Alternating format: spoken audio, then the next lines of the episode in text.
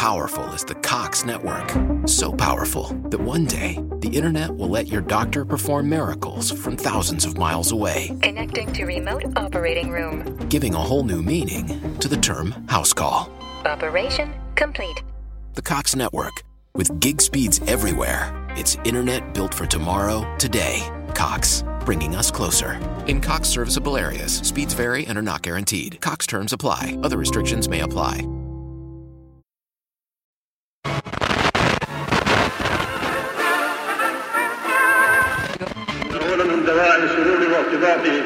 أن أرحب بكم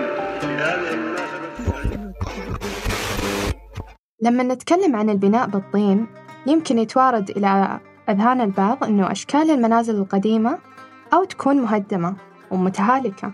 وبالغالب يظنون أن البناء بالطين بالأساس مهنة وانقرضت.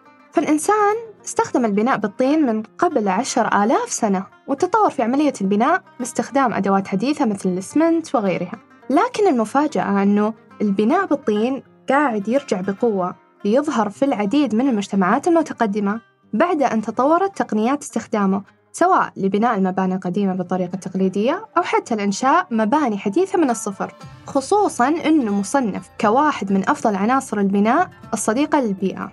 طيب في معلومة حقيقية أنه في عصرنا الحالي يعيش ثلث سكان كوكبنا في مساكن مبنية من الطين؟ اليوم راح نتكلم عن البناء التقليدي بالطين. معكم أنا مشاعل الشمري في بودكاست 1949 الحرفة اللي راح نتكلم عنها اليوم هي البناء التقليدي بالطين وبوجود برنامج تلمذة متكامل المحاور تحت المعهد الملكي للفنون التقليدية. يعزز لهذا الفكر واستقطابهم لطلبة وحرفيين مؤسسات تعليمية. هذا يضيف الكثير. الحرفي هو فنان وهو أستاذ في مجاله وتكمن حرفته وموهبته الرائعة اللي أنا منبهرة بها بتصنيع منتج بدقة متناهية وتوفير خدمة تكون جودتها عالية.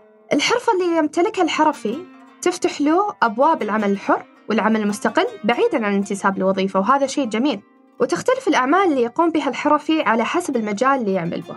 لا يتطلب من المهني الحرفي الحصول على شهادة جامعية حيث أن هنالك عوامل هي شغف تدريب مستمر اكتساب مهارات اللازمة والتطوير. والوقت الآن كمجتمع نقدر نلاقي أنه في حاجة كبيرة إلى المهنيين والمهنيات والحرفيين والحرفيات وما نقدر نستغني عنهم.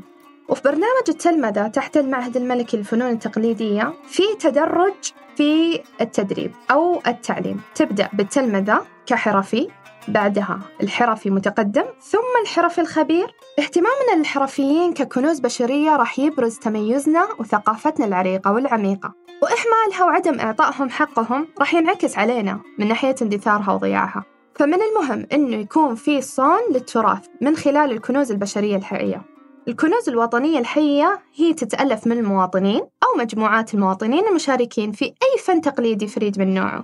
وتكون بلغت مهارتهم مستوى راقي من التميز التقني والفني. وهذا اللي أشوفه بالأساتذة اللي كانوا وإلى الآن موجودين معنا في برنامج التلمذة البناء بالطين. نقدر نقول إنه ما في ممارسين كثير أو إنه الفترة اللي فاتت ما كان في أشخاص راغبين في التعلم أو إنه ممارسة هذه الحرف. وفي أسباب عديدة أثرت على هذا الشيء. لكن هذه تعتبر من التحديدات لاستدامة التراث الثقافي الغير مادي. ومن المهم أنه نشجع الممارسين المتمرسين على الاستمرار في نقل معارفهم ومهاراتهم وتشجيع الشباب على تملك هذه المهارات وهي وسيلة فعالة لصون التراث الثقافي الغير مادي.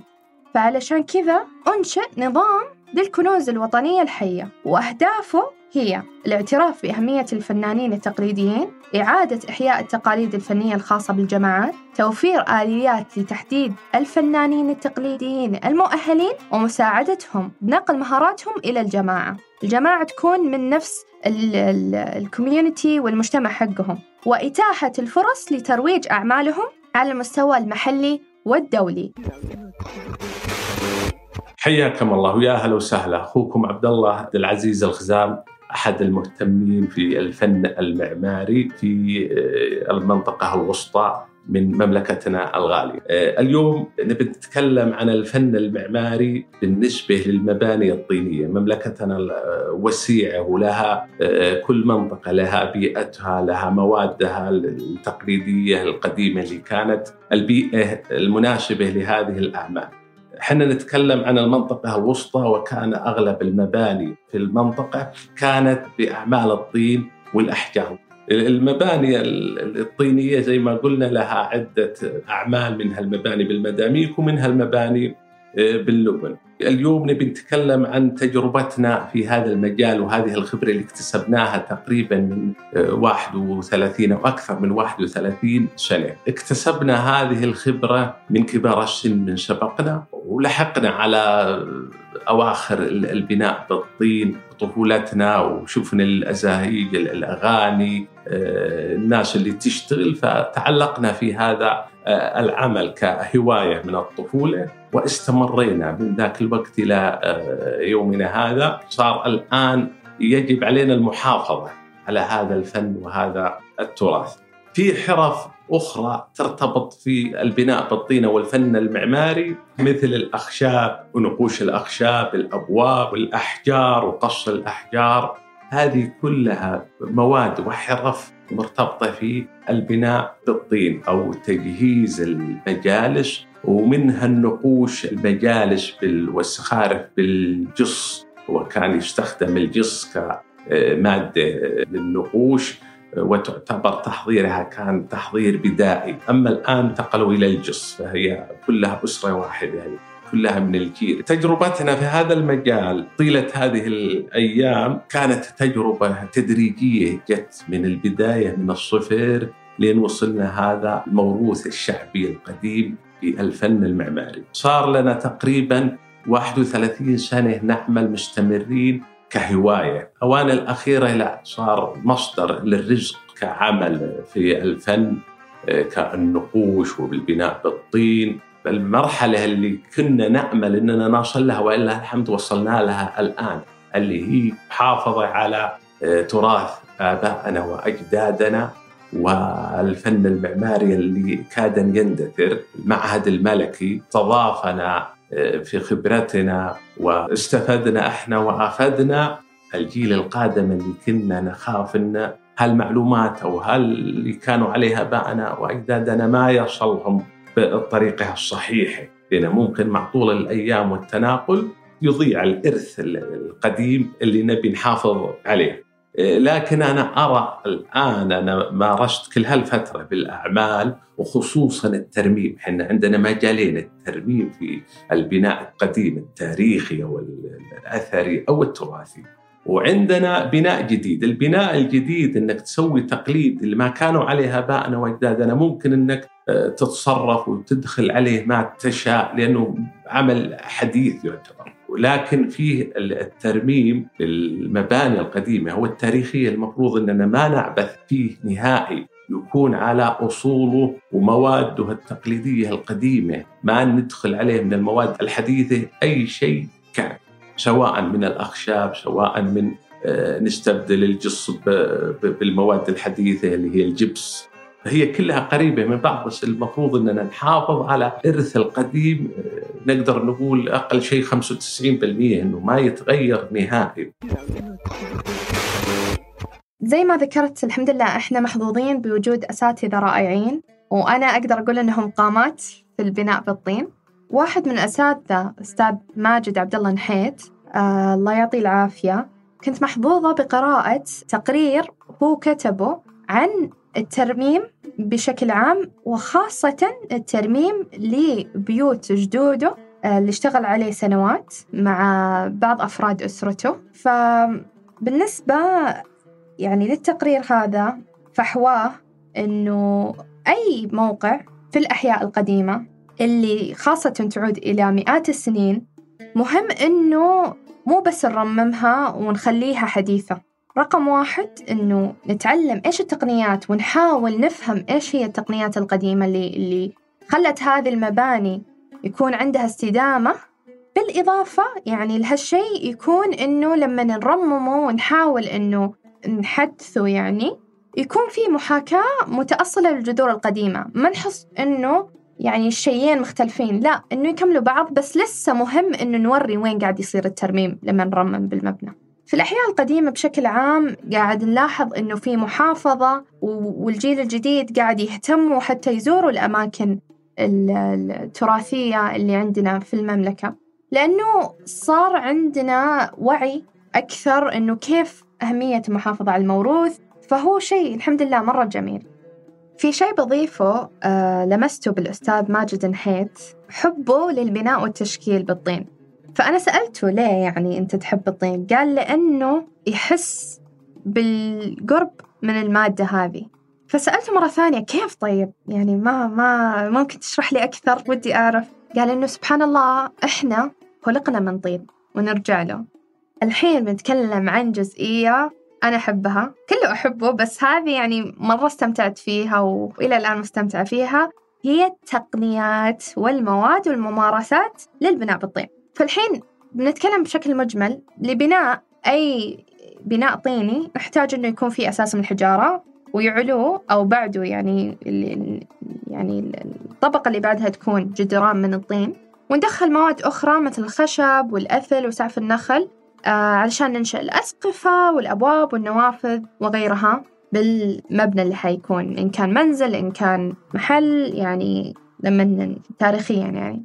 بالنسبة للأدوات المستخدمة المتعارف عليها عندنا في المنطقة عندنا الملبان ونستخدمه آه، كقالب لصنع اللبنة اللي هو الطوب وبالعادة والمتعارف إنه خشب. لكن حاليا يصنع من معدن ومقاييسه تكون على حسب إيش الحجم اللي يفضل الحرفي بالإضافة لكمية الطين اللي راح يصنع بها. ونضيف على هذا كمان إيش المساحة اللي راح يعمل بها الحرفي. يعني إيش المساحة اللي راح يشتغل فيها الحرفي. فعندنا أكثر من عامل يأثر على حجم ومقاس الملبان الأداة اللي بعدها عندنا المسحة وهي مستخدمة حاليا لحفر وخلط التربة الفاروع ويستخدم لحرث التربة الشيول أو الكريك وهو يستخدم لحرف ورفع المواد المتراكمة. المسحاه والشيول يستخدمان عند الخلط. المخراش أو المشط هو يستخدم لتنظيف الأرض من بقايا الأخشاب وجمع الحجارة الصغيرة الإزمين والمطرقة نستخدمهم لما نكسر الحجارة. وآخر أداة بذكرها لكم هي المنشار وتستخدم لقطع الأخشاب مثل الأثل.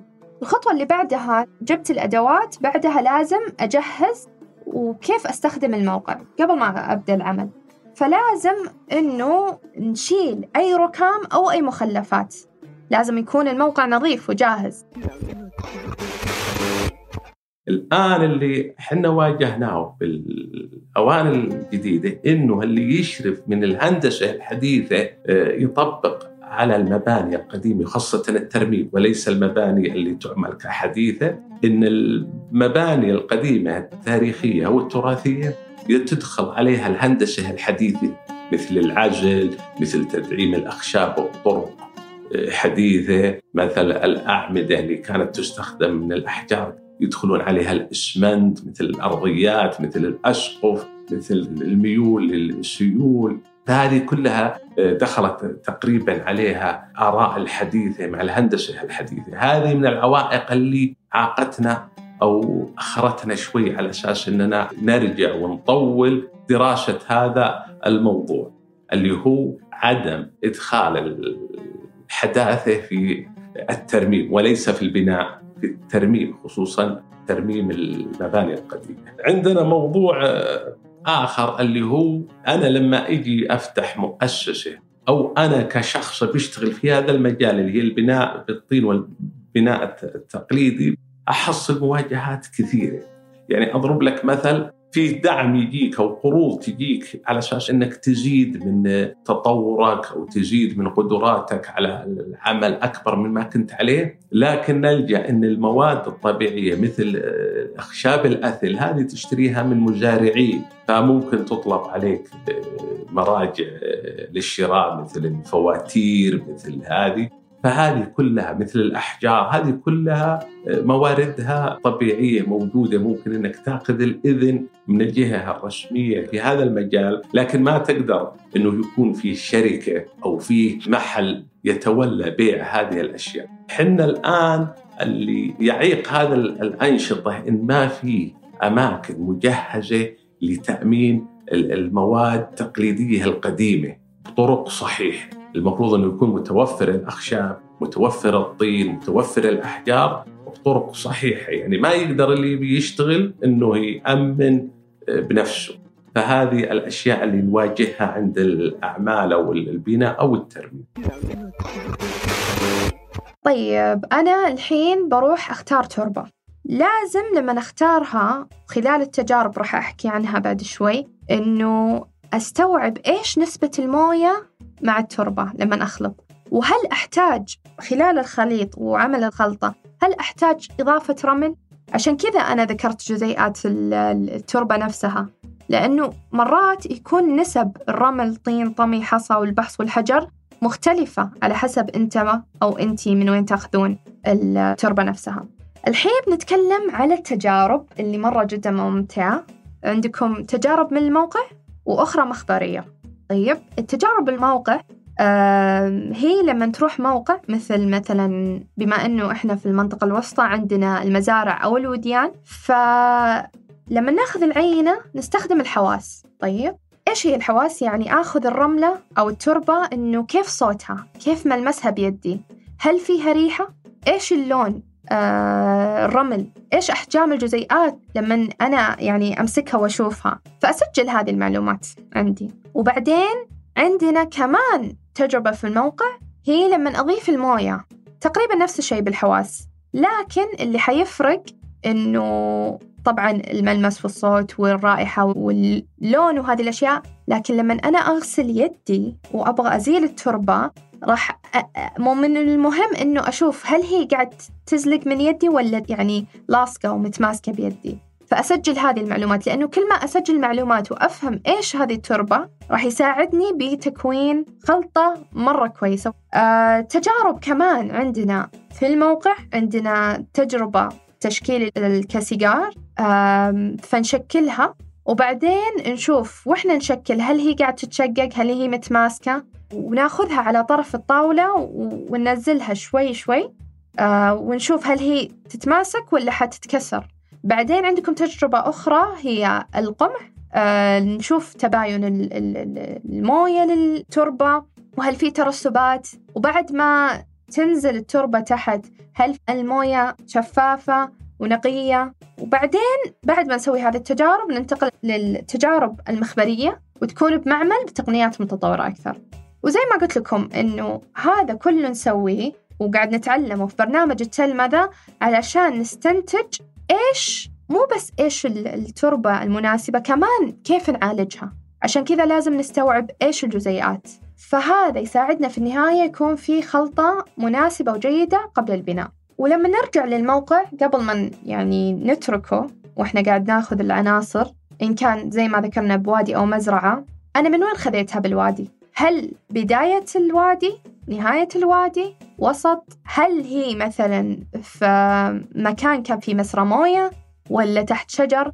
فكمان هذه العناصر ول... لما نسوي لها أرشفة ونكتبها نفهم إنه يعني هذه التربة إيش قصتها؟ يعني نعاملها كأنها شيء إنه قاعد نستوعبه ونفهمه. وكمان في نقطة مثلا أنا خذيت التربة من موقع رحت واحد متر عنه راح يفرق. عشان كذا مهم الواحد يكتب كل الأشياء اللي قاعد يسويها كمان يصور. فأرشفة كتابة يعني هذه الأشياء اللي, اللي قاعد ناخذها علشان في النهاية يكون عندنا الخلطة المناسبة. الحين خلاص إحنا اخترنا التربة أوكي؟ خذينا الكمية اللي نبغاها بشيول جابها لنا للموقع اللي راح نبني فيه. فالحين بنسوي تجربة كمان ثانية مرة ممتعة. راح ناخذ كمية معينة من التربة مع الرمل نخلطها بنسب عندكم عشرة خمسة عشر عشرين خمسة وعشرين ثلاثين أربعين إلى خمسين بالمية. زائد نسب للماء عشرة خمسة عشر عشرين وهكذا إلى خمسين. سبب إنه نسوي هذه التجربة على أساس نشوف هل الطوب نفسه بيتماسك ولا بيتفتت بيتشقق إيش النسبة اللي نحتاجها الممتازة علشان الخلط؟ أنا بعد التجربة اللي خضتها في المعهد الملكي للفنون التقليدية خضنا مع طلبة كان لهم شغف كبير إنهم يتعلمون هذه الحرف بشكل آه، يعني آه، كل هالفترة ال 31 سنة ما كنت أتوقع إن هالشباب أو هالجيل يتقبل إنه يتعلم هالحرف القديمة والحرف حرف آبائنا وأجدادنا فكان لهم شغف كبير وكان يستقبلون المعلومات لما نجي نوجه لهم معلومات تحصل الطالب أو الشخص المتلقن في شغف كبير على أساس إنه ياخذ هالمعلومة منك تفاصيله كان يدقق بالكبيرة والصغيرة في هذه الحرف. إحنا عندنا الجيل الجديد والقادم مفروض إنهم يتقبلون إن البيئة اللي إحنا اللي عاش فيها آبائهم وأجدادهم هذه بيئة ملائمة لحياة الإنسان. كان يكسبونها أو يجيبون المواد أو يعملون هالمواد من طبيعتهم. محافظة على البيئة والراحة النفسية البصرية تغذية البصر تكون في المواد الطبيعية من البيئة الملائمة في منطقتك. عندنا إحنا فيه عقبات. أحيانا لما نجي نرمم البيوت القديمة التاريخية في فقر في أو نقص في السوق في تمويل المواد القديمة مثل الطين أنواع الطين اللي كانت تستخدم صارت وسط المدن المدن اتسعت.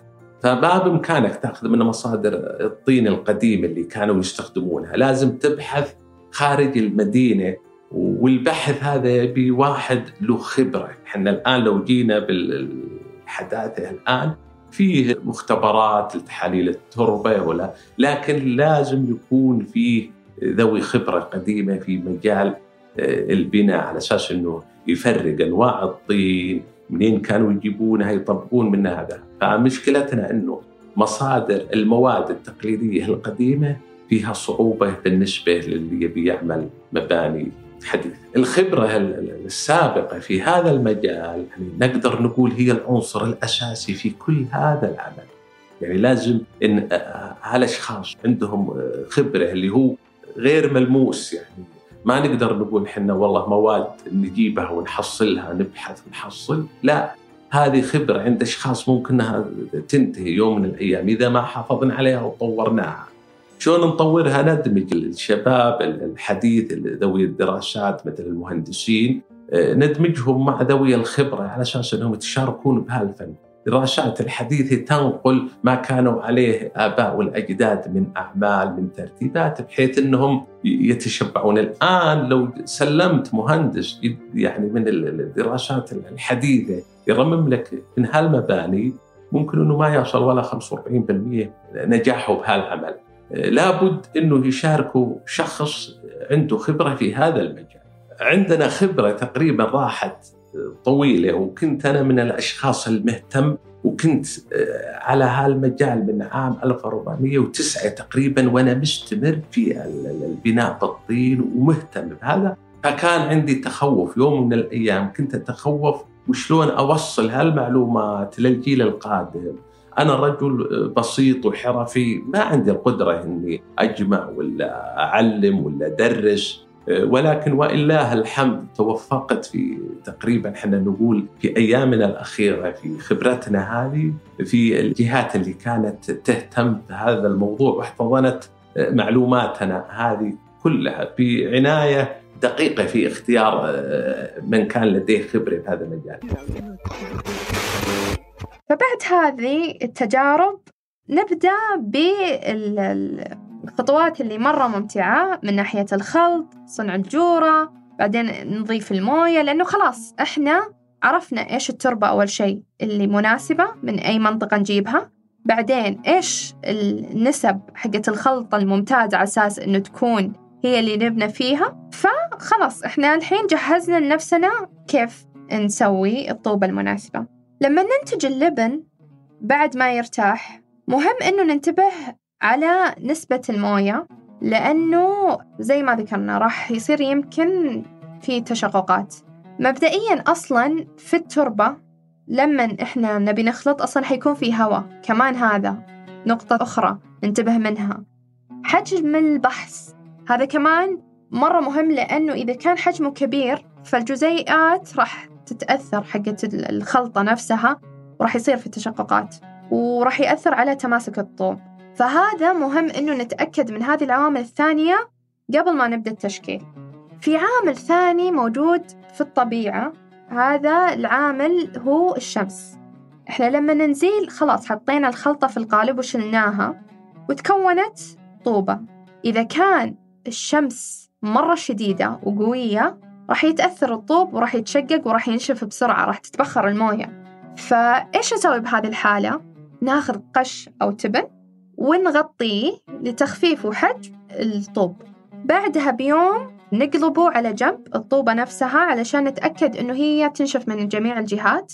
وعملية تقريبا تاخذ أسبوع على أساس نتأكد إنه الطوب كله يعني جاف تماما. وفي مواسم معينة آه، يفضل فيها عمل الطوب لا تكون مرة برد ولا مرة حر فهذا العامل كمان مرة يأثر يعني على نوعية الطوب. لما نبدأ بحفر الأساسات نتأكد إنه العمق يكون بين نص متر إلى متر وعملية اختيار الحجر حق الأساس عملية مشوقة ويعني يعني كل ما الواحد يتعود يسويها راح تكون أسهل. لأنه أنت أو أنتي لما بتحطي الأساس كأنه أحجية مثل البازل نبدأ بعملية البناء وتختلف. يعني سرعة البناء على حسب واحد على حسب الأشخاص اللي راح يشتغلون على المشروع. زائد وش هي المساحة حقت المشروع؟ وفي عامل مرة مهم علشان كذا إحنا الحمد لله عندنا الأساتذة والحرفيين إنه الخبرة. فكل ما الشخص كان خبير وعنده حرفية بالعمل والجودة راح تكون مرة ممتازة وراح يكون العمل أسرع. بالنسبة للبناء بالطين في ثلاث طرق لعمله. عندنا الطوب والعروق وهم الطريقتين متعرفين عليهم بالمنطقة الوسطى. وفي طريقة ثالثة هي الدك. المرحلة الأخيرة من البناء كاستخدام مادة الطين هي التلييس.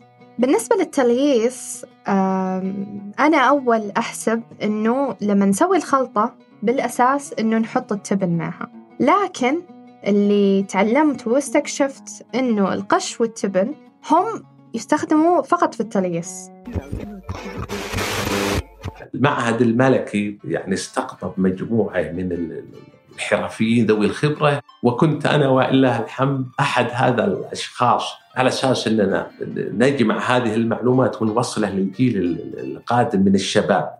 فتفاجأت أن المعهد كان عنده ولله الحمد بعد توفيق الله أن عنده القدرة الكافية إنه ياخذ هالمعلومات منا ويوصلها بطرق صحيحة علمية حديثة وتوثيق صحيح. آه، فأشوف أنا إن في إقبال كثير من هذا الطلبة على آه، إرثنا وارث ابائنا واجدادنا ويطبقون الأعمال آه، فعلا الأعمال الحرفية القديمة على اصول.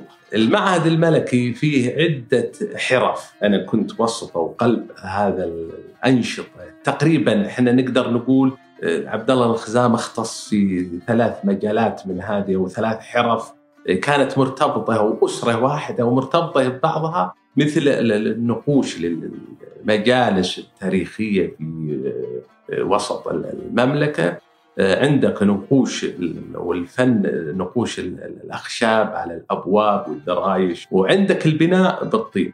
كان في طلبة متلقنين جدا جدا ومبدعين. وأتوقع أن لهم إن شاء الله مستقبل كبير إنهم يكون هم اللي بمكاننا. يعني نقدر نقول هم اللي بيصيرون مصدر في هذه المعلومات. المعلومات اللي عندنا كلها وصلناها لهم في آه، المعهد الملكي في طرق صحيحة في آه، مواد علمية صحيحة في آه، مكان موثق علميا.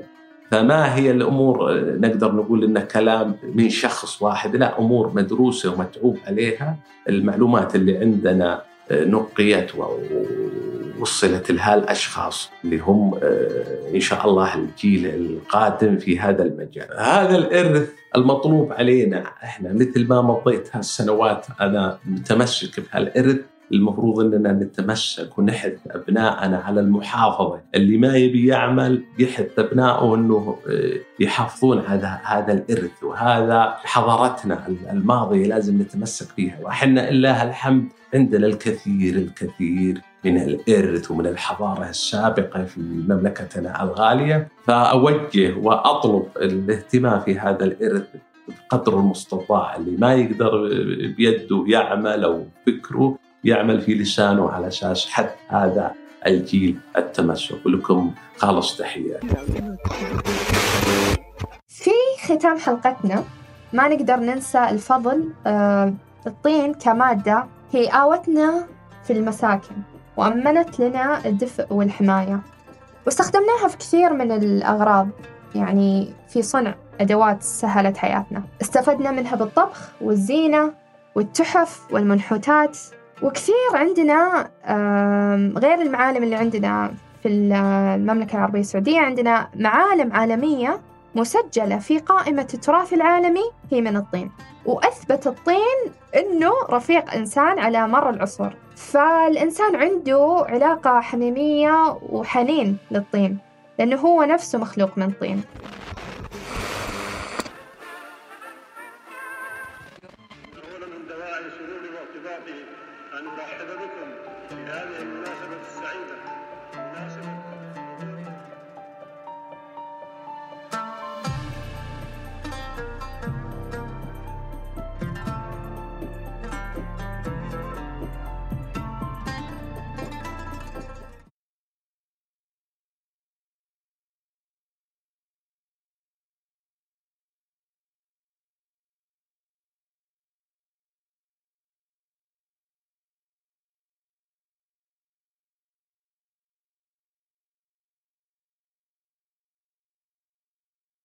Feeling lucky? Nemacolin's Lady Luck Casino is under new management and better than ever with 26 table games and an array of slot machines for you to test your luck. Try your luck at the table games, hit the slots for the day, or stay overnight to enjoy Nemacolin's luxury accommodations, fine dining, and all that the casino has to offer in one breathtaking mountain location. Visit nemacolin.com for more information and to reserve your stay. Lady Luck is open to the public. Gambling problem? Call 1 800 Gambler.